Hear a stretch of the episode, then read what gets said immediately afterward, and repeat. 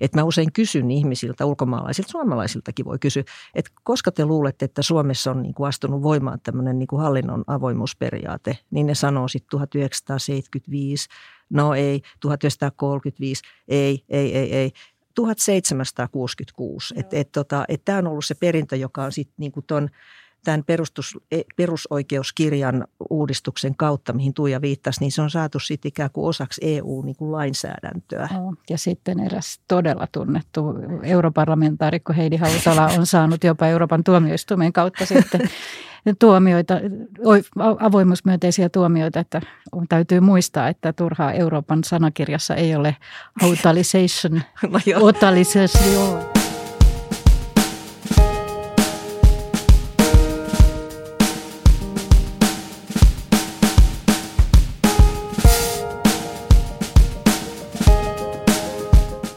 Vihreät on omalla esimerkillä ja toiminnallaan raivannut tilaa tasa-arvolle ja ihmisoikeuksien toteutumiselle. Puolueen ensimmäinen puheenjohtaja, Meppi ja ensimmäinen oma presidenttiehdokas Heidi Hautala. Jatkuuko taistelu tasa-arvoisemman maailman puolesta?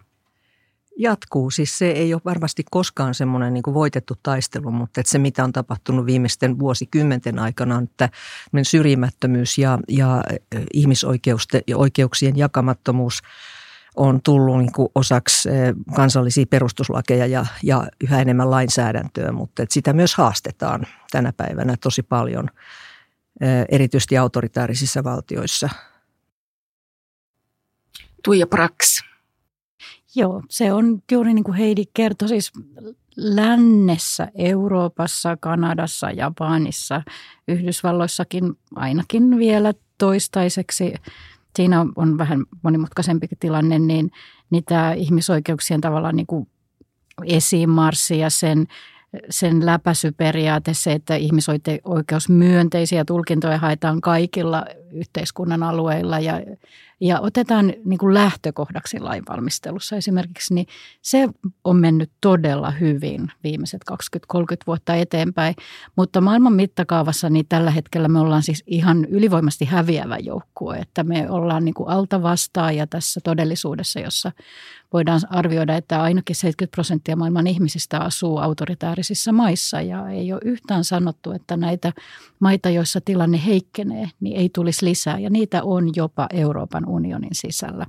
Ja osassa Yhdysvaltojen osavaltioita tilanne on myös erittäin huono, että, että semmoinen ajatus, että ihmisoikeudet, demokratia oikeusvaltio leviäisi ikään kuin flunssan kaltaisesti pisaratartuntana tai mallioppimana, mikä saattoi olla joskus Berliinin muurin sortumisen jälkeen sellainen ajatus, että, että kun vaan faktat on pöydällä ja mallimaat on tässä, niin kaikki lähtee seuraamaan.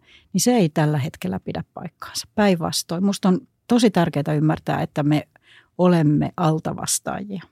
Ja yksi sellainen alue, joka on otettu niin kuin taistelukentäksi erilaisten järjestelmien ja ideologioiden välillä, on, on nämä niin kuin naisten ja tyttöjen sukupuolioikeudet ja esimerkiksi oikeus niin kuin päättää omasta kehostaan, oikeus aborttiin. Ja, ja se taas on liitetty tämmöiseen niin kuin laajempaan kampanjaan, jossa muka puolustetaan perinteisiä arvoja ja perhearvoja. Ja yhä useampi näistä autoritaarista maista ikään kuin omaksuu tämän ideologian ja sitten tavallaan niin kuin tuomitsee näin kuin esimerkiksi naisten tasa-arvopyrkimykset ja niiden edistämisen niin tämmöiseksi jonkinlaiseksi gender-ideologiaksi. Että tämä on nyt semmoinen taistelukenttä, joka varmaan se on ollut aina jollain tavalla olemassa, mutta se on niin kuin tullut vähän niin kuin uudestaan tähän sitten semmoiseksi joka haastaa kokonaan tällaista ihmisoikeusperustaisuutta. Että ikään kuin, että naisilla ja tytöillä ei sitten olekaan täydet ihmisoikeudet. Joo, ja siitä lähtee sitten ulkokehille just kirjarovioita. Olisitko kuvitellut, että listoja kielletyistä kirjoista, jossa monesti on juuri Heidin mainitsema elementti, niin, niin tota, löytyy länsimaiksiksi katsotuissa, no Yhdysvaltain osavaltiossa muun muassa. Et, ja sitten uutena, ehkä viimeiset kymmenen vuotta, niin näkyy niin tietoinen, suunnitelmallinen, riippumattomien instituutioiden niin kuin vallan kolmijako tai tämmöisen checks and balances tilanteen haastaminen. Niin tuomioistuimia kuin toisaalta sitten vapaata lehdistöä kohtaan on hyvin tietoisia mutakampanjoita ja heidän arvovaltaansa ja toimintaympäristönsä yritetään kaventaa. Että tästä se syntyy se kokonaisuus, joka tällä hetkellä pitäisi viime, viimeistään meidät kaikki ymmärtää, että, että tämä ei mene globaalisti tällä hetkellä hyvin. Palataan siihen vaiheeseen, kun itse tulitte mukaan vihreään toimintaan. Mihin halusitte vaikuttaa? No mulle se ehkä lähti kuitenkin taas niin kuin ympäristöliikkeestä. Me 80-luvun alussa, 70-luvun lopulla jo, niin meitä oli joukko ihmisiä, jotka olivat kyllästyneet tämmöiseen niin kuin perinteiseen luonnonsoluliikkeeseen, jota me pidettiin vähän liian epäyhteiskunnallisena. Ja meidän teemat oli sitten tällaisia, että ympäristö, yhteiskunta, talous ja, ja tota, mutta sitten aika nopeasti, kun alkoi niin kuin 80-luvun alkupuolella hahmottua se tilanne, että tarvittiin myös niin kuin puoluepoliittinen vihreä vaihtoehto, niin ei mulla ainakaan ollut niin kuin vaikea ymmärtää sitä, että siihen samaan taisteluun tulee mukaan vihreitä feministejä ja, ja vaivaisliike, eli tämmöinen uusi vammaisliike, joka lähti niin kuin siitä, että, että vammaisten itsensä pitää pystyä osallistumaan itseään koskevaan päätöksentekoon. Ja tähän on sitten myöhemmin, tämä periaate on tullut esimerkiksi YKssa, niin kuin, että nothing about us without us, vammaisten oikeudet ihan erityisesti. Ja sit siitä tuli niin kuin se taistelu, josta voidaan jonkun verran varmaan puhua, että, että sitten oli niitä, joiden mielestä piti keskittyä ympäristökysymykseen. Joo, mulla niin lukioaikana niin oli ihan selvä, myös vaihto aikana Länsi-Saksassa, jossa vihreys oli jo varsinkin Hessenissä jo erittäin pitkällä, että, että ympäristö oli se sisäänvetävä teema partiolaisena, kuusamotaustaisena luonto, luonnossa paljon eläneenä, niin ihan semmoinen shokkivaikutus, että, että Schwarzwaldin kuolleiden metsien halki vaellettiin. Silloin oli se happosade. Asia myöhemmin hän selvisi, mistä oli kysymys, mutta se, se kokemus siitä, että, että, että tähän tämä johtaa, oli niin voimakas, että, että tyytymättömyys siihen, että näitä kysymyksiä ei selvästikään muut, niin kuin ehkä mulle muuten poliittisesti tarjolla olleet puolueet, niin ne ei ota tosissaan – et, et kyllä se, se on se selvä sisääntulo sieltä ihan nuoruudesta. Mutta sitten oikeustieteen opintojen aikana silloin vielä ollut puolueaktiivi, niin, tota, niin se, minkälaiseksi juristiksi kasvoin, niin oli kyllä valtiosääntö, perusoikeus, juridiikka. Mä oon Helsingin yliopiston ensimmäisen sukupolven, siis ihan historian ensimmäisestä ihmisoikeus syventävistä opinnoista – se piti tehdä vielä ruotsin puolella, ruotsinkielisellä puolella, että niitä ei ollut suomeksi tarjollakaan silloin, niin, niin, niin se niin kuin sitten, sitten se niin kuin aikuisen lähtökohta, miksi vihreät, niin ihmisoikeudet on olleet siinä heti alusta lähtien. Että tunnistan niin kuin kaksi tämmöistä kerrosta ikään kuin. Aina pitää tavoitella myös sellaista, mikä ei ole nyt mahdollista, koska tulevaisuudessa se voi olla, totesi Kalle Könkkölä, joka oli ensimmäinen puheenjohtaja, mutta silloin vihreät ei vielä ollut puolue siinä vaiheessa. Ää, kertokaa Kalle Könkkölästä sellaisia muistoja, mitkä liittyy tähän aikaan. Oi ei, läpi, läpi kyynelten. Kallen päättäväisyys, myös se, että hän oli todella tiukka myös meitä omiamme kohtaan. Vieläkin muistan yhtenä elämäni suurimpana ahdistuksen kohteena, että, että meillä oli puoluevaltuuskunta mun puheenjohtajakaudella Kuopiossa ja etukäteen oli tarkistettu ja pyydetty Kuopion kaupungilta, Kuopion vihreiltä, puoluetoimiston ihmisiltä, että Kuopion kaupungin talolla on kunnolla pyörätuoli reitit. Hirveällä helteellä matkustetaan junalla. Me oltiin Kallen kanssa vielä samassa junavaunussa. Mä olin itse viimeisillä raskaana siinä ja, tota, ja, ja tota, tullaan paikalle ja Kalle näkee, että siellä onkin vain hissi. Eikä, eikä sitten hänen vaatimaansa sopivia liuskoja ja semmoista, että voi itse rullata, että siinä oli myös kohta, jossa pitää avustaa siihen hissiin. Ja hän kääntyi ympäri ja lähti pois. Ja, ja se oli niin kuin jos mä ajattelen omaa poliittista historiaa, niin mulle ihan hirveän tärkeä kokous. Mun olisi pitänyt voida niin kuin loistaa ja, ja mä olin vaan koko ajan itseeni pettynyt ja pettynyt meidän koko organisaatio ja siihen, että me oltiin tehty kaikki, mitä Helsingistä käsin oltiin mielestämme voitu tehdä, mutta silti me ei täytetty niitä, sitä Kalle-testin viimeistä. E, että, että tota, hän oli tarkka ja tiukka, vaati meiltä enemmän kuin muilta ja se oli musta aivan oikein, mutta ilman tätä Kalle visiota, että maailma on kerta kaikkiaan se on nähtävä, että tämä on pysyvä muutos ja tämä on valtava muutos. Yhdessä Maija Könkkölän kanssa se, mitä he tekivät Helsingin kaupungin, kaupunkisuunnittelussa, asuntosuunnittelussa, palveluiden muotoilussa.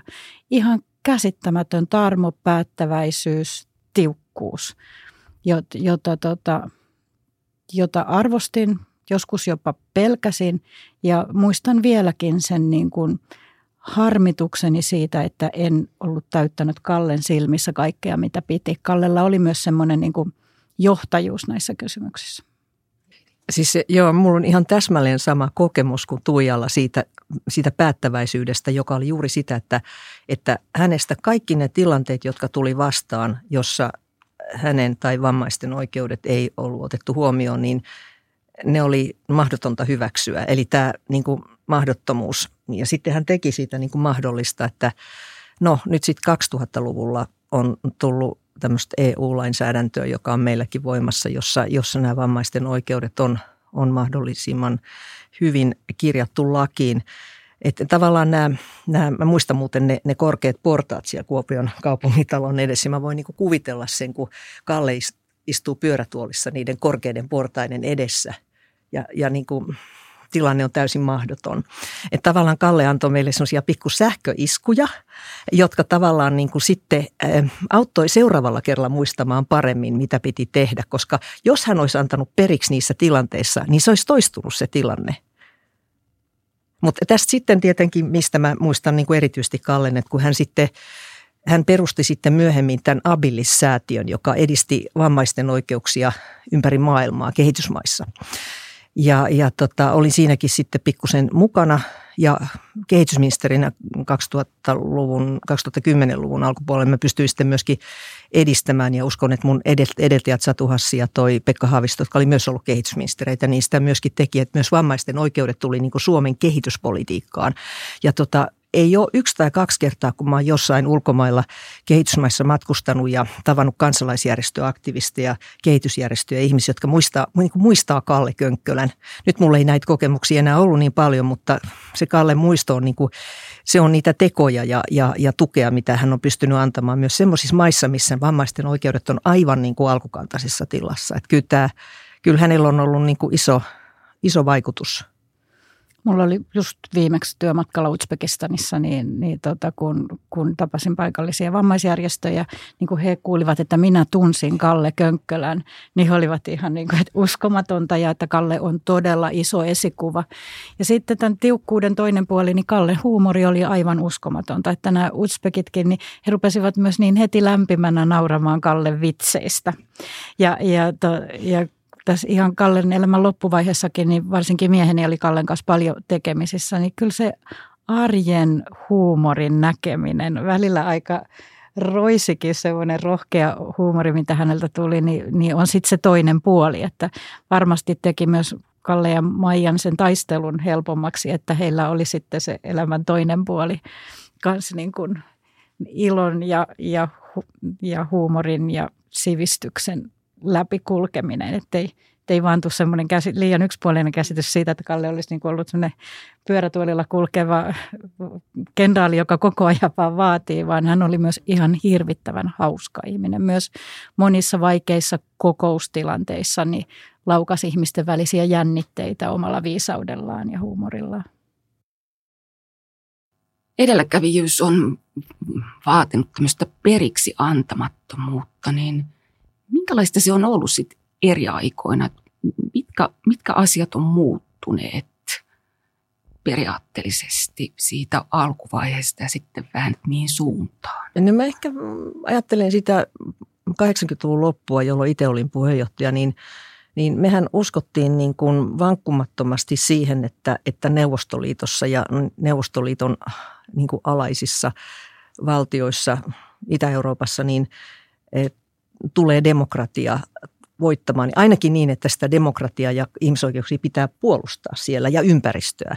Että tämä oli yksi semmoinen, oltiin taas niin kuin mahdottoman tehtävän edessä, että ei, ei se, niin kuin se vuosi 1991 ollut silloin näköpiirissä. Ja mä muistelen, että, että esimerkiksi meillä oli tällaisia kampanjoita – 87, 88 meillä oli tämä hauska haastajanaisten presidentinvaalikampanja, kun ei ollut niin omaa ehdokasta, niistä oli viisi haastajanaista, jotka haastoivat viittä presidenttiehdokasta mukaan lukien presidentti Mauno Koivisto.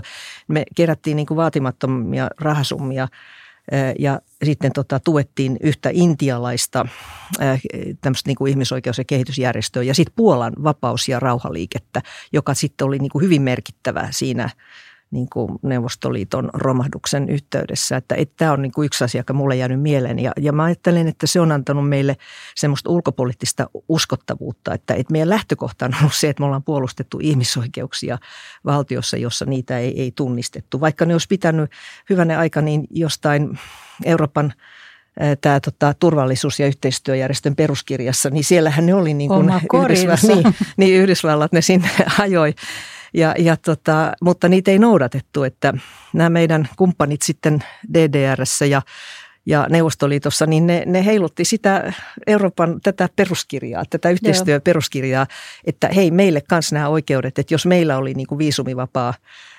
matkustamisoikeus DDRään, niin heille myös, mutta heidät pidätettiin niin kuin rajalla, kun he yritti tulla tänne. Että näitä kokemuksia oli. Tämä on ainakin yksi asia, mikä minulle tulee mieleen.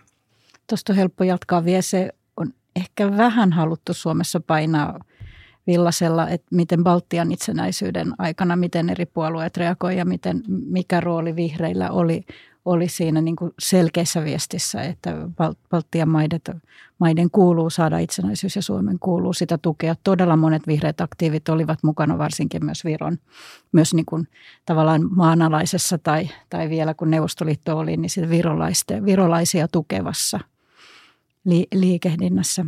Ehkä toinen tapa lähestyä sun kysymystä on sitten tämä hallitusyhteistyön vaatimat kompromissit. Mä, mun puheenjohtajuuskausi osui siis vihreiden ensimmäiseen hallitustaipaleeseen, kun Pekka Haavistosta tuli ministeri ja ajateltiin, että ministeri ja puheenjohtajuus pitää erottaa. Ja, ja se osui siis aikaan, jolloin kaikista voimakkaimmat, vahvimmat niin kuin vastakkainasettelut siitä, että mitä kompromisseja hallitusyhteistyössä voidaan tehdä, niin osuu. Ja se oli kyllä jatkuvaa. Jokainen väenkokous ja valtuuskunta itse asiassa käsitteli sitä, että monen vihreän mielestä esimerkiksi 30 prosenttia, tämä oli yksi ihan iso taisto, 30 prosenttia metsistä pitää suojella kaikista Suomen metsistä heti ja että vihreät ja Pekka Haavisto e- on epäonnistuneet, jos ei kerralla suojella 30 prosenttia metsistä. Että, tämä, niin kuin, että miten säilyttää se, että mitä tekisimme, jos meillä on eduskunnan enemmistö tai mihin tähtäämme ja mikä on kuitenkin tehokkaampaa vaikuttamista kuin yksin oikeassa oleminen, eli missä se kompromissien maailma menee, niin se on ollut ever since aina niin kuin osa tätä vihreätä tarinaa ja sen sanottamista. Et, se koskee myös jossain määrin ihmisoikeusvoittojakin, että et mihinkä kohtaan niin uskalletaan ottaa se seuraava linnarauha, että saadaan edes tämän verran asioita eteenpäin. Vai että kuuluuko nyt sitten kuitenkin liputtaa täydellistä erimielisyyttä ja mennä oppositioon? Mä kuvittelisin, että me oltaisiin ehkä Tuija tästä varmaan niin kuin samaa mieltä, että, että siinä joskus sitten, kun ehkä periaatteessa on, on syytä niin kuin hyväksyä pien, pienetkin voitot jotka aikaisemmin ollut mahdottomia, niin, niin se, että sitten selittää sen, että tämä oli niin kuin meidän lähtökohta, mutta tämä me sitten saavutettiin. Että et tehdä se niin kuin selväksi, että et ei olla ikään kuin, niin kuin sataprosenttisen voitokkaita ja, ja tyytyväisiä, mutta kuitenkin todeta, että tämä oli hyvä asia saada nyt päätettyä.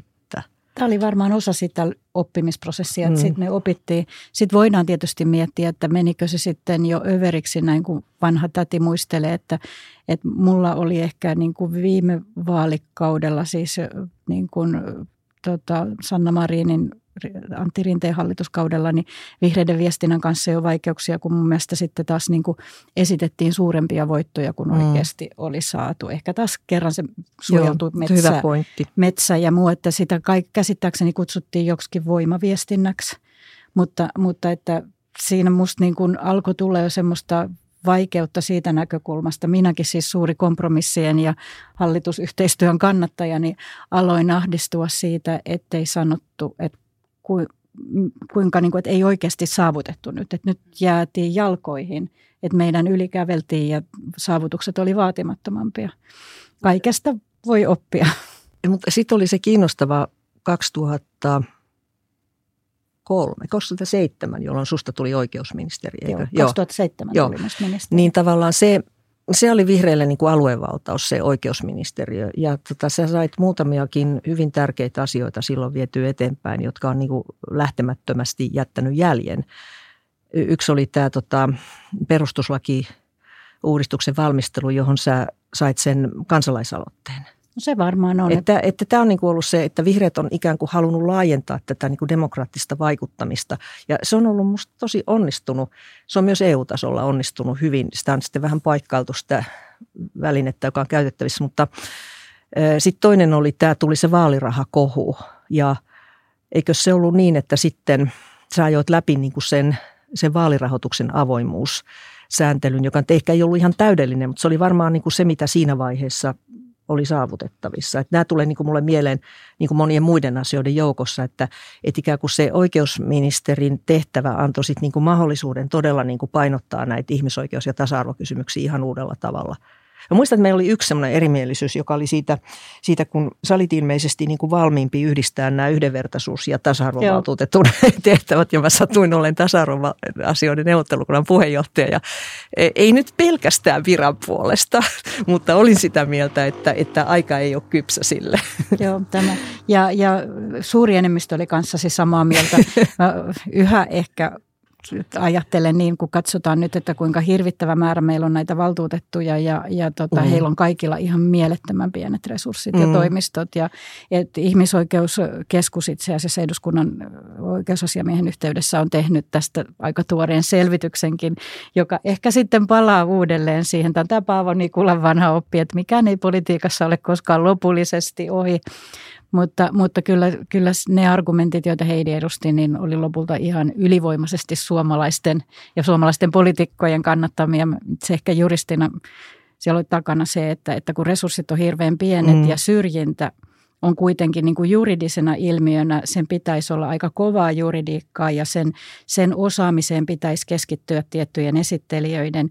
Ja tavallaan, niin kuin, ja kun nykyään puhutaan tästä, niin kuin, että, että on niin monenlaista ja usein päällekkäistä. Mm ja monesta syystä syrjintää, niin, niin se ajatus olisi, että meillä olisi ihan niin kuin valtavat hyvät resurssit ja, ja sellainen niin kuin erikoistunut juristikunta, joka myös väitöskirjoja ja tutkimuksella kansainvälisellä verkostoitumisella olisivat todella hyviä syrjinnän tutkijoita, valmistelijoita, juttujen viejiä, tuomarikuntaa pystyttäisiin kouluttamaan, niin, niin se tässä yhdistymisessä olisi mahdollista, mutta näähän ei ole siis toisiaan poissulkevia Niin, aika on, aika on myös muuttunut, että mä, mä suhtaudun tähän kysymykseen ei ainoastaan, äh, ei enää viran puolesta, mutta muutenkin ehkä vähän ymmärtäväisemmin, että just tämä tuli sitten tämä intersektionaalinen Hyvä. Meni niin, oikein niin, varmaan. Niin.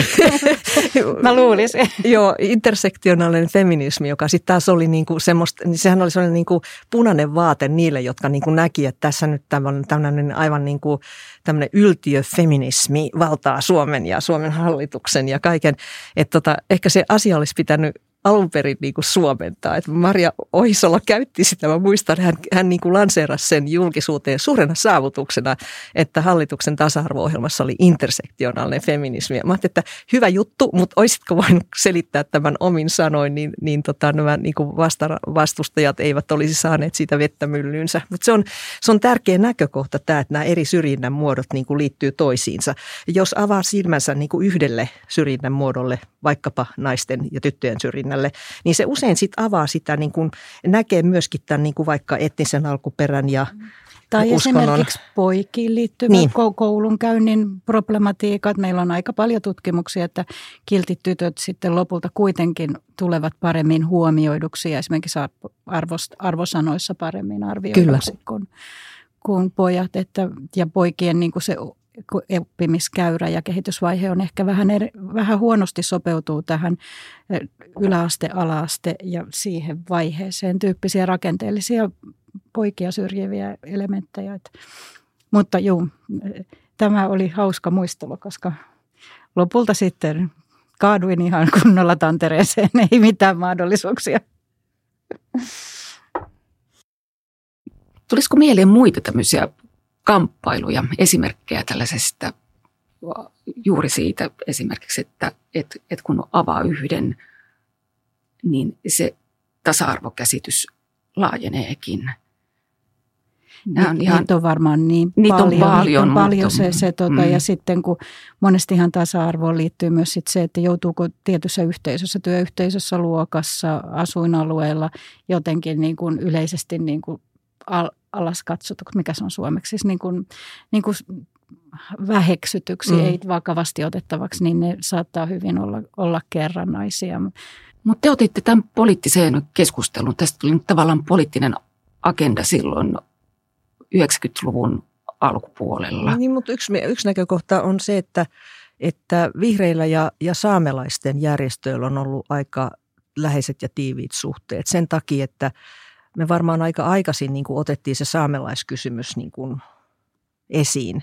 Ja me nyt tässä ihan hiljattain niin kuin kuulin, että mä, minkä mä oon unohtanut, koska sitä tapa, tapaa unohtaa kaiken näköistä. Niin, että mä olin jo vuonna 1998 mä olin kutsunut niin kuin europarlamenttiin ryhmän, ryhmän saamelaisia eri, eri maista. Ja et, et se, sitä mä pidän niin kuin tärkeänä ja sehän on nyt semmoinen, että se on pysynyt agendalla, koska Suomi on ollut niin kuin vastahakoinen tunnustaa näitä saamelaisten kansainvälisesti turvattuja oikeuksia ja nyt katsotaan, mitä tämä uusi hallitus tekee, mutta se on ainakin yksi asia, että, että meidän mielestä oli niin kuin selvää, että, että saamelaisten oikeudet pitää, pitää tunnustaa ja kirjata lakiin. Joo, tämä, on hyvä esimerkki. Ehkä yksi semmoinen, niin kuin jos mä ajattelen – tätä kehityskaarta, niin, niin se, että eduskunta päätyi siihen, että muut ja Gunnar Jansson, siis kahdesta mm. suhteellisen pienestä puolueesta 2000-2001, niin me edustettiinkin Suomea, kun koko Euroopalle neuvoteltiin perusoikeusasiakirjoa joka on nykyään siis osa EUn perussopimuksia.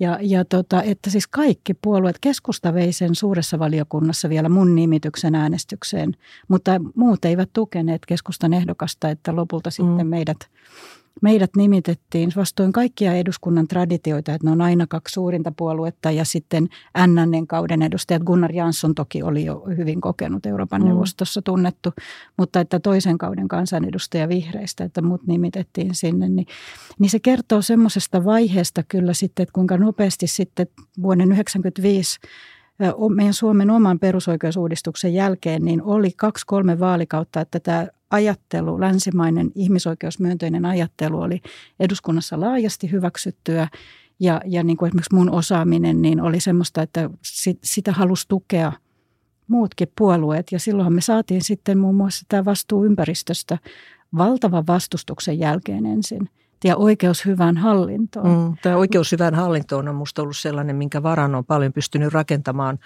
myöhemmin sit EU-sääntelyä. Et tota, se ei ollut mitenkään niin kuin muualla kuin ehkä Pohjoismaissa hyväksytty ajatus, että et tota, se, mä oon aina ollut tosi ylpeä siitä meidän niin kuin pohjoismaisesta perinnöstä, avoimuus- ja julkisuusperiaatteesta.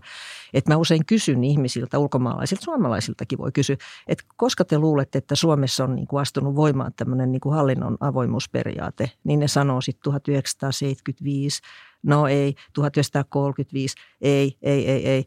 1766. Että et, tota, et tämä on ollut se perintö, joka on sitten niinku ton, tämän perustus, e, perusoikeuskirjan uudistuksen kautta, mihin Tuija viittasi, niin se on saatu sitten ikään kuin osaksi EU-lainsäädäntöä. Niin ja sitten eräs todella tunnettu europarlamentaarikko Heidi Hautala on saanut jopa Euroopan tuomioistuimen kautta sitten tuomioita, avoimuusmyönteisiä tuomioita, että täytyy muistaa, että turhaa Euroopan sanakirjassa ei ole autalization, no autalization, että, että, että tämä, tämä niin kuin vihreiden vihreiden tota, tämä avoimuusrekordi, jos arvoista ja perusarvoista hyvän hallinnon oikeusvaltion takana seisominen on myös pitkä. Et se, ehkä yksi sieltä perusoikeuskirjasta vielä taistelussa oli niin kuin kolmanneksi vaikein taistelu, niin varsinkin Etelä-Euroopassa oli paljon maita, jotka vastusti ajatusta, että lapsilla ohi vanhempiensa olisi perusoikeuksia. Mm. Että tämä pohjoismainen ajattelu, että lapset niin kuin kehitys, vaiheittensa myötä niin saavat koko ajan enemmän oikeutta ainakin tulla kuulluksi ja otetuksi vakavasti ja itse määrittää omia tarpeitaan, niin se oli myös yllättävän iso taisto, joka ehkä tänä päivänä tuntuu hämmentävältä, mutta että vielä 2000, niin siihen suomalaiset neuvottelijat Gunnar Jansson ja minä jouduttiin laittamaan todella paljon Siinähän oli vielä niin, että valtioneuvostoa ei edustanutkaan yksikään ministeri, vaan oikeuskansleri Paavo Nikula. että itse asiassa sen ajan kuvaa, että niin kuin tavallaan kaksi vihreää ihmistä neuvottelee koko Suomen puolesta EUn yhtä ratkaisevinta arvopohjaa, joka nytkin sitten kun puhutaan Puolasta ja Unkarista, niin ne on juuri niitä asioita, joista nyt EU-tuomioistuin sitten on antanut tuomioitansa, että – ehdollisuusasetus on ollut laillinen ja, ja Puolaa ja Unkaria kohtaan tehnyt toimenpiteet ovat olleet EU-lainsäädännön mukaisia. E, e, tässä on ollut kyllä aika nopea iso voittokulku, joka nyt selvästikin on sitten, että onko se uhattuna, niin on, on niin kuin kysymys ilmassa. Sitä niin kuin miettii, että mistä se sitten meidän arvomaailmaan niin kuin hiipitää vahva tämmöinen ikään kuin ajatus demokratian ja kansalaisten myöskin tämmöisten osallistamis, osallistumisoikeuksien laajentamista, mistä se niin tavallaan tuli. Mutta tota, niin, tämä on hyvä kysymys, että onko se vain joku, onko se niin kuin arvo, jota voiko sitä selittää mitenkään. Mutta ehkä niin kuitenkin voi todeta, että tämä tämmöinen niin kuin puhtaasti edustuksellinen demokratia – on niin kuin osoittautunut ehkä vähän 1800-luvun keksinnöksi. se on sinänsä vielä semmoinen niin päätöksenteon hyvä runko, mutta e, kun tota ihmisten ehkä niin kuin osaaminen ja halu, halu ilmaista mielipiteensä on, on lisääntynyt, niin, niin se ei niin kuin riitä, että – Voisiko se olla osittain, että kun vihreät kuitenkin ensimmäisenä tuli suureksi Helsingissä ja sitten myöhemmin muissa yliopistokaupungeissa, niin tämä silloin aiemmin vallilla, vallalla ollut että tämmöiset erilaiset akselit ja pienet piirit, jotka tosiasiassa päätti muun muassa kaupungin kaavoituksesta ja viroista ja tosi isoista asioista ohi kaiken aidon demokratian, niin vihreistä tuli niin voimakkaasti sen kulttuurin vastavoima. Että mä ainakin itse tunnistan silloin, kun tulin vihreisiin sitten 89 että, ja heti Helsingin politiikkaan, että, että, että miksi minä niin kuin perusoikeusjuristina tunsin oloni niin kotoisaksi oli tämä, että Helsingin valtuustossa niin Heidi kuin Soinivaran Osmo kuin, kuin koko se silloinen porukka niin oli niin automaattisesti ja niin kuin todella järjestelmällisesti aina sen takana, että kaikki pitää olla julkista, avointa ja että nämä suhmuroinnit ja tämmöiset taustaneuvottelut myöskin, niissä saattoi olla myös ihan semmoisia piirteitä, joita ei tänä päivänä hyväksyttäisi, niin ne on kerrottava.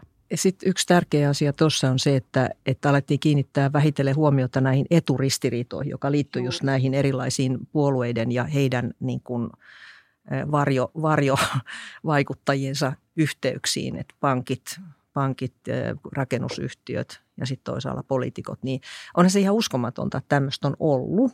Ja mä muistan, että mä oon seissyt joskus Kuopion torilla, tässä tulee se Kuopion tori, ja niin pitänyt jotain vaalipuhetta ja katsonut niin kuin ympärilleni, että mitä kaikkia rakennuksia sen torin ympärille oli syntynyt niin kuin viime vuosikymmeninä. Että siellä, on niin kuin, siellä oli niin kuin erilaisia pankkeja ja Anttila oli silloin ja tämmöisiä ja, ja niin kuin sanonut, että, että nyt vasta on niin kuin herätty Suomessakin siihen, että, että meidän koko yhteiskunta ja y, asuinympäristö on itse asiassa muovautunut tällaisten niin kuin taloudellisten intressien ja poliittisten päätöksentekijöiden niin kuin liiton hämäristä intresseistä.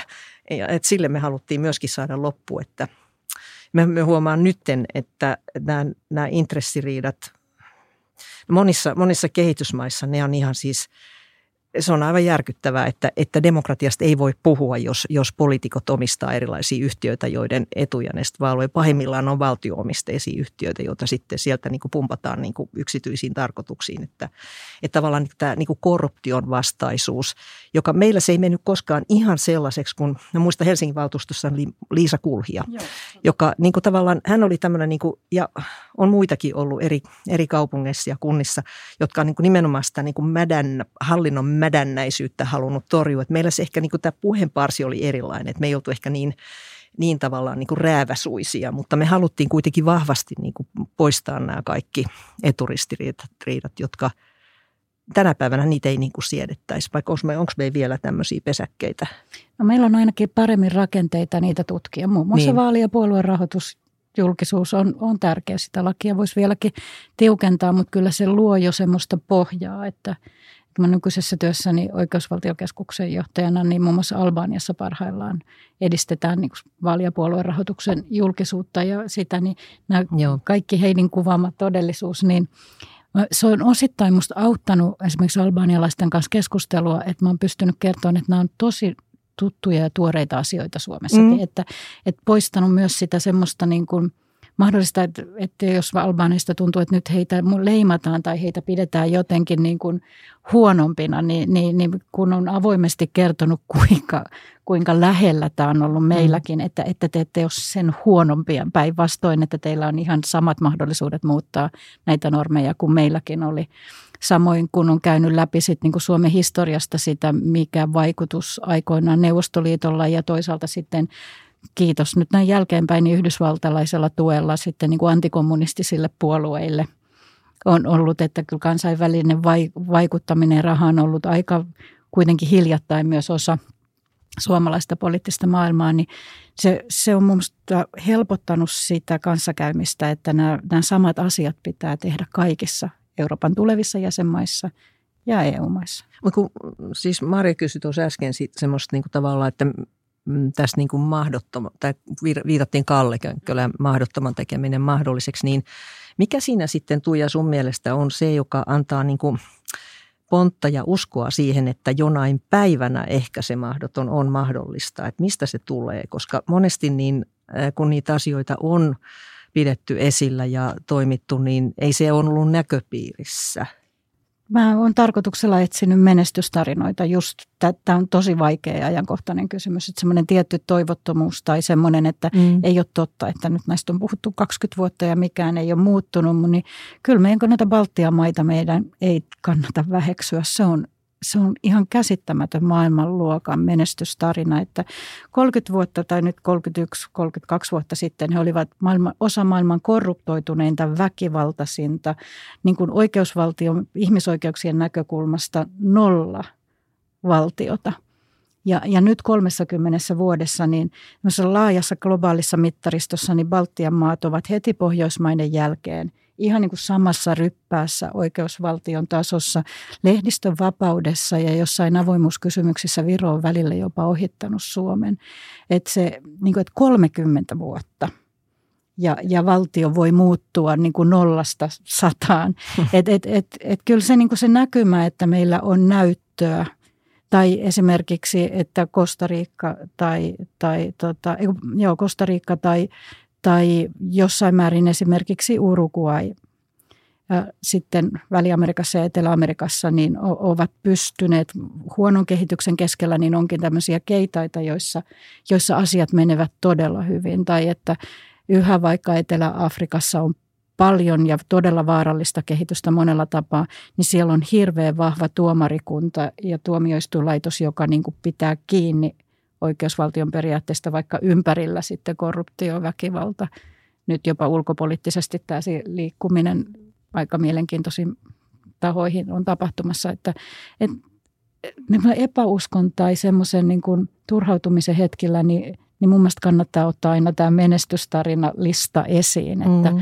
nämä on aika tuoreita sitten, kun tietysti katsoo Afganistania tai niin kuin Heidikin tuntee Myanmar asian erittäin hyvin ja, tai miten Afrikan ei kun tuon Arabia kevään, arabikevään niin kun tulokset sitten niin kun tulikin tämmöinen backlash aika iso monessa maassa, niin, niin sitten täytyy muistaa, että kyllä ne monesti sitten on lopulta onnistuneetkin. Jos tätä samaa ajatellaan sitten ihan yleensä tasa-arvoon, tasa-arvokehitykseen, niin on tullut semmoisia selkeitä takapakkeja ja sitten taas mennään eteenpäin. Onko tässä teillä niin semmoinen kanssa oma, oma lähtökohta arvomaan. Joo, mutta nyt mun mielestä ehkä kannattaa sitten ottaa semmoinen asia esiin, joka niin kuin varjostaa vähän kaikkea tänä päivänä, eli tämä ilmastokriisi, joka myöskin, siis sehän vahvasti niin kuin luo epä, epäoikeudenmukaisuutta ja epätasa-arvoa. Mo, siis en lähde niitä ulottuvuuksia niin kuin luettelemaan, mutta ikään kuin, niin kuin me täällä teollisuusmaissa asuvat ihmiset, meidän, meidän yhteiskunnat on luonut sen kulutusmallin, joka sitten on aiheuttanut 85 prosenttia niin kuin historian, näistä historiallisista hiilidioksidipäästöistä siitä esite, niin kuin esiteollistumisesta katsottuna, että siitä aikakaudesta. Ja että siinä on se iso eriarvoisuus, että köyhät maat, jotka eivät ole osallistuneet tämän ongelman tuottamiseen, niin ne ikään kuin kärsivät siitä nyt kaikkein eniten. Ei pelkästään tosin ne, koska nyt me nähdään, että se alkaa niin kuin iskeä jo meihin ja niin kuin Yhdysvalloissa, siis Länsi, Länsi-Amerikassa ja joka puolella Kaakkois-Aasiassa on näitä aivan käsittämättömiä ääri, sään ääriilmiöitä, jotka liittyy ilmastonmuutokseen, niin te, siinä mä sanoisin, että se ilmasto-oikeudenmukaisuus on sellainen käsite, jonka mä muistan, että Oras Tynkkynen, joka, joka oli silloin tämmöinen nuori ilmastoaktivisti, joka muistaakseni matkusti junalla tuonne mm, Kiotoon. Tai siis eihän ihan peridästi ehkä päässyt junalla, mutta, mutta kuitenkin matkusti sinne kaukoitään junalla ensimmäisiin ilmastoneuvotteluihin 97. Ja aika pian mun mielestä Oras oli niin kuin osa sitä liikehdintää, joka niin kuin lanseerasi tämän ilmasto-oikeudenmukaisuuden.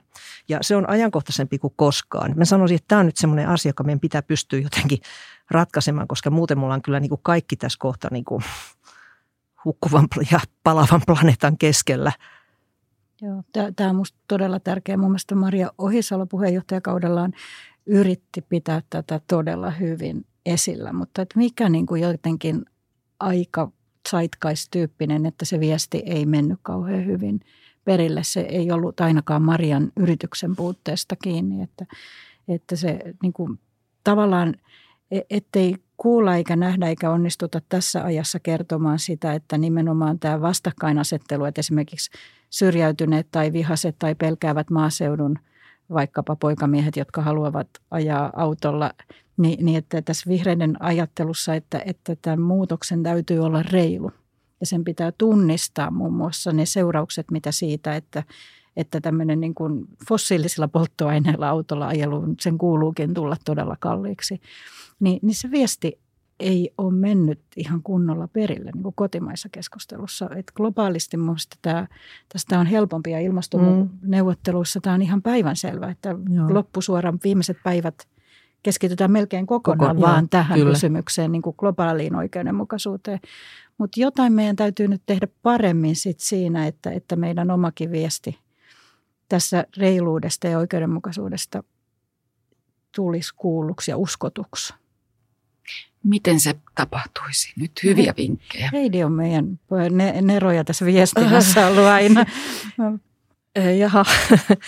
No tota, ensinnäkin se, että tästä ehkä niin kuin tällä hetkellä tuntuu, että vielä on niin kuin suomalaisessa keskustelussa tilaa niille, jotka sanoo, että, että meidän ei kannata nyt niin kuin kaikkia panna peliin, koska ei ne muutkaan mitään tee. Niin tämä asia, joka pitää selittää, että, että Eurooppa on, on ollut niin kuin kuitenkin tämän, tämän ilmastonmuutoksen torjunnan niin kuin edelläkävijä. Ilman sitä niin ei oltaisi edes siinä, missä nyt ollaan vaikka ei olla läheskään siellä, missä pitäisi olla. Mutta sitten tavallaan just tämä, tämä kotimainen kuvio, niin, niin tässä on paljon tällaista niin symbolikeskustelua myös, että se on, se on ikävällä tavalla ideologisoitunut kaupungit vastaan, joka on aina ollut kaupungit vastaan maaseutu, joka on myös ehkä ollut se niin kuin vihreiden niin kuin oikea jakava kysymys, kaupunki vastaan maaseutu.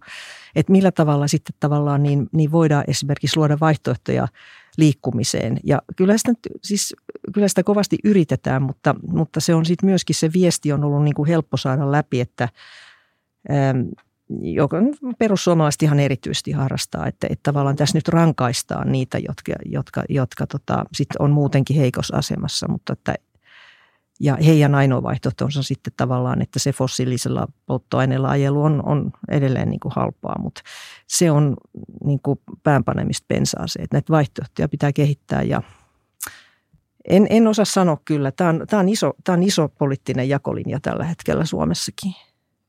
Mutta niin kuin ehdottomasti, niin kuin Tuija sanoo, niin, niin se, se, puhutaan tästä vihreästä siirtymästä, niin joka, jos, ja se on jännä, siitä on tullut nyt tämmöinen niin kuin valtaviran käsite – että se ei ole enää mikään tämmöinen äh, vihreiden hömppäjuttu, mikä, minkälaisena sitä joskus pidetty, niin, niin tota, sitä reilumuutos. Et kyllä mun mielestä EU-ssa tämä on tiedostettu, mutta nähdään myöskin se, että sitten kun tavallaan ne toimet alkaa niin kuin koskettaa jokaista ihmistä yksilönä ja sitten on vielä inflaatio ja Ukrainan sota ja kaikki tämä, niin siinä on hyvät neuvot kalliit. Joo, joo. En tiedä, uskaltaako tätä sanoa, mutta että olisi kyllä todella viisasta, jos vihreiden nyt oppositiossa, niin varjobudjetissa näkyy jonkinlainen näyttö siitä, että tähän kysymykseen otetaan kantaa. Niin on no esimerkiksi tämä, että, että nyt on tulossa tosi rajut sosiaaliturvaleikkaukset niin kuin siitä lähtien, että ihmiset on laiskoja, jos ei ne ole töissä.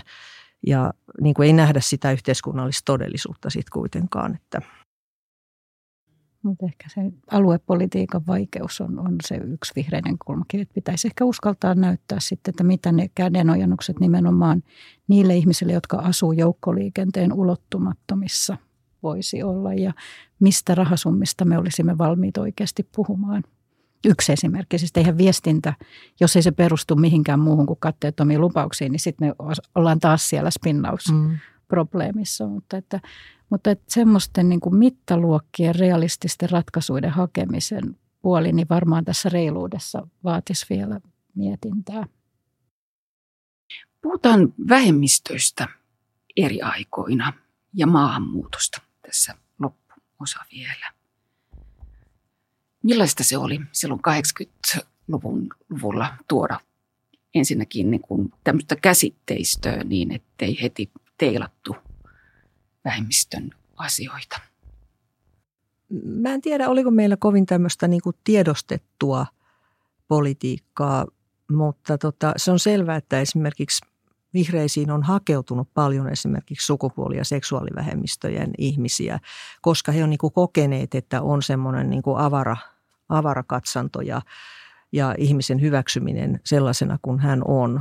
Että se on yksi asia, että on varmasti onnistuttu luomaan semmoinen, semmoinen ilmapiiri, että, että siinä on, on tätä hyväksyntää. Että, ja jos nähdään niin kuin vähemmistöjen oikeudet yhdeltä kantilta, niin sitten ne on, ne on niin kuin helpommin nähtävissä myös niin kuin muilta näkökulmilta. Että just tämä puhuttiin vain vammaisliikkeestä ja vammaisten oikeuksista, puhuttiin saamelaisista ja sukupuolten välisestä tasa-arvosta, niin sitten se myöskin tämä esimerkiksi niin kuin seksuaali- ja, ja sukupuolivähemmistöjen niin kuin näkeminen sellaisena ryhmänä, joiden oikeudet on poljettu ja jotka pitää niin kuin taata ikään kuin, että kaikilla ihmisillä on samat oikeudet, niin se, se on ollut se, mikä ehkä on avannut sitä sitten, että nyt niin tuntuu, että tänä päivänä niin tämä nämä esimerkiksi sukupuoli- ja seksuaalivähemmistöjen oikeudet on semmoinen niin kuin valtavirran taistelukysymys.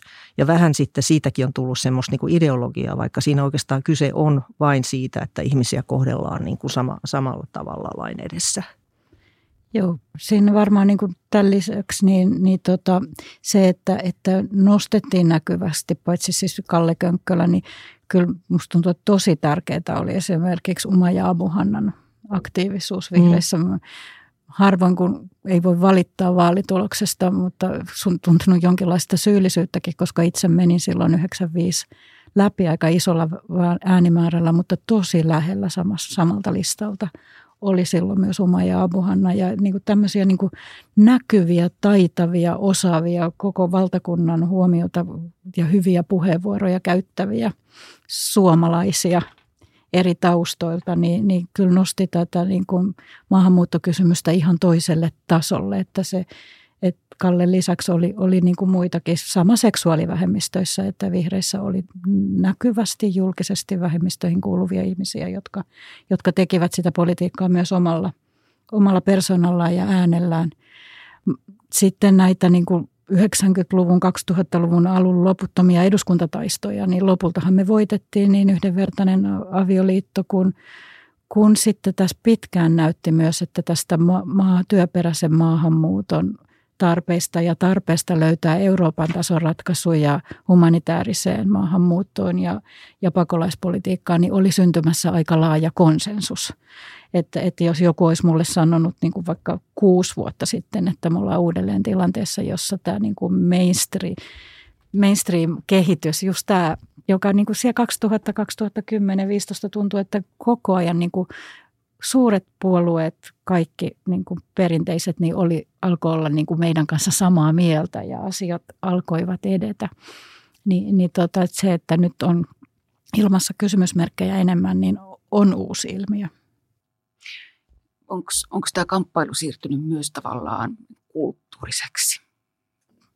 Kulttuuri tai onko se sitten, ja onko vihreätkin osa sitä ongelmaa, että tämä tämmöinen niin kuin identiteettipolitiikaksi kutsuttu asia on tullut voimakkaaksi. Että, että, että kyllä mä huomaan, että, että mulla ainakin tämmöisenä vanhana tätinä vähän on vaikeaa aina, jos se puhe niin kuin tosi nopeasti asettuu esimerkiksi semmoiseen justiinsa, että perussuomalaiset vastaa vihreät tai että just nämä niin kuin tosi tyypilliset kaupunki, kaupunki, koulutetulle kaupunkilaisen elämäntapa vastaan ehkä vähemmän koulutetun maaseudulla asuvan autoilevan ja ehkä niin kuin vielä mies-nais, niin niputetaan semmoisiksi, että puheenvuorossa liputetaan juuri näitä elämäntapakysymyksiä myös, että, että se identiteetti sotkeutuu siihen poliittiseen viestiin – Heidi on tosi paljon vuosien varrella puhunut siitä, että puoluesana on itse asiassa vähän hankala, kun se tarkoittaa niin kuin eri mieli.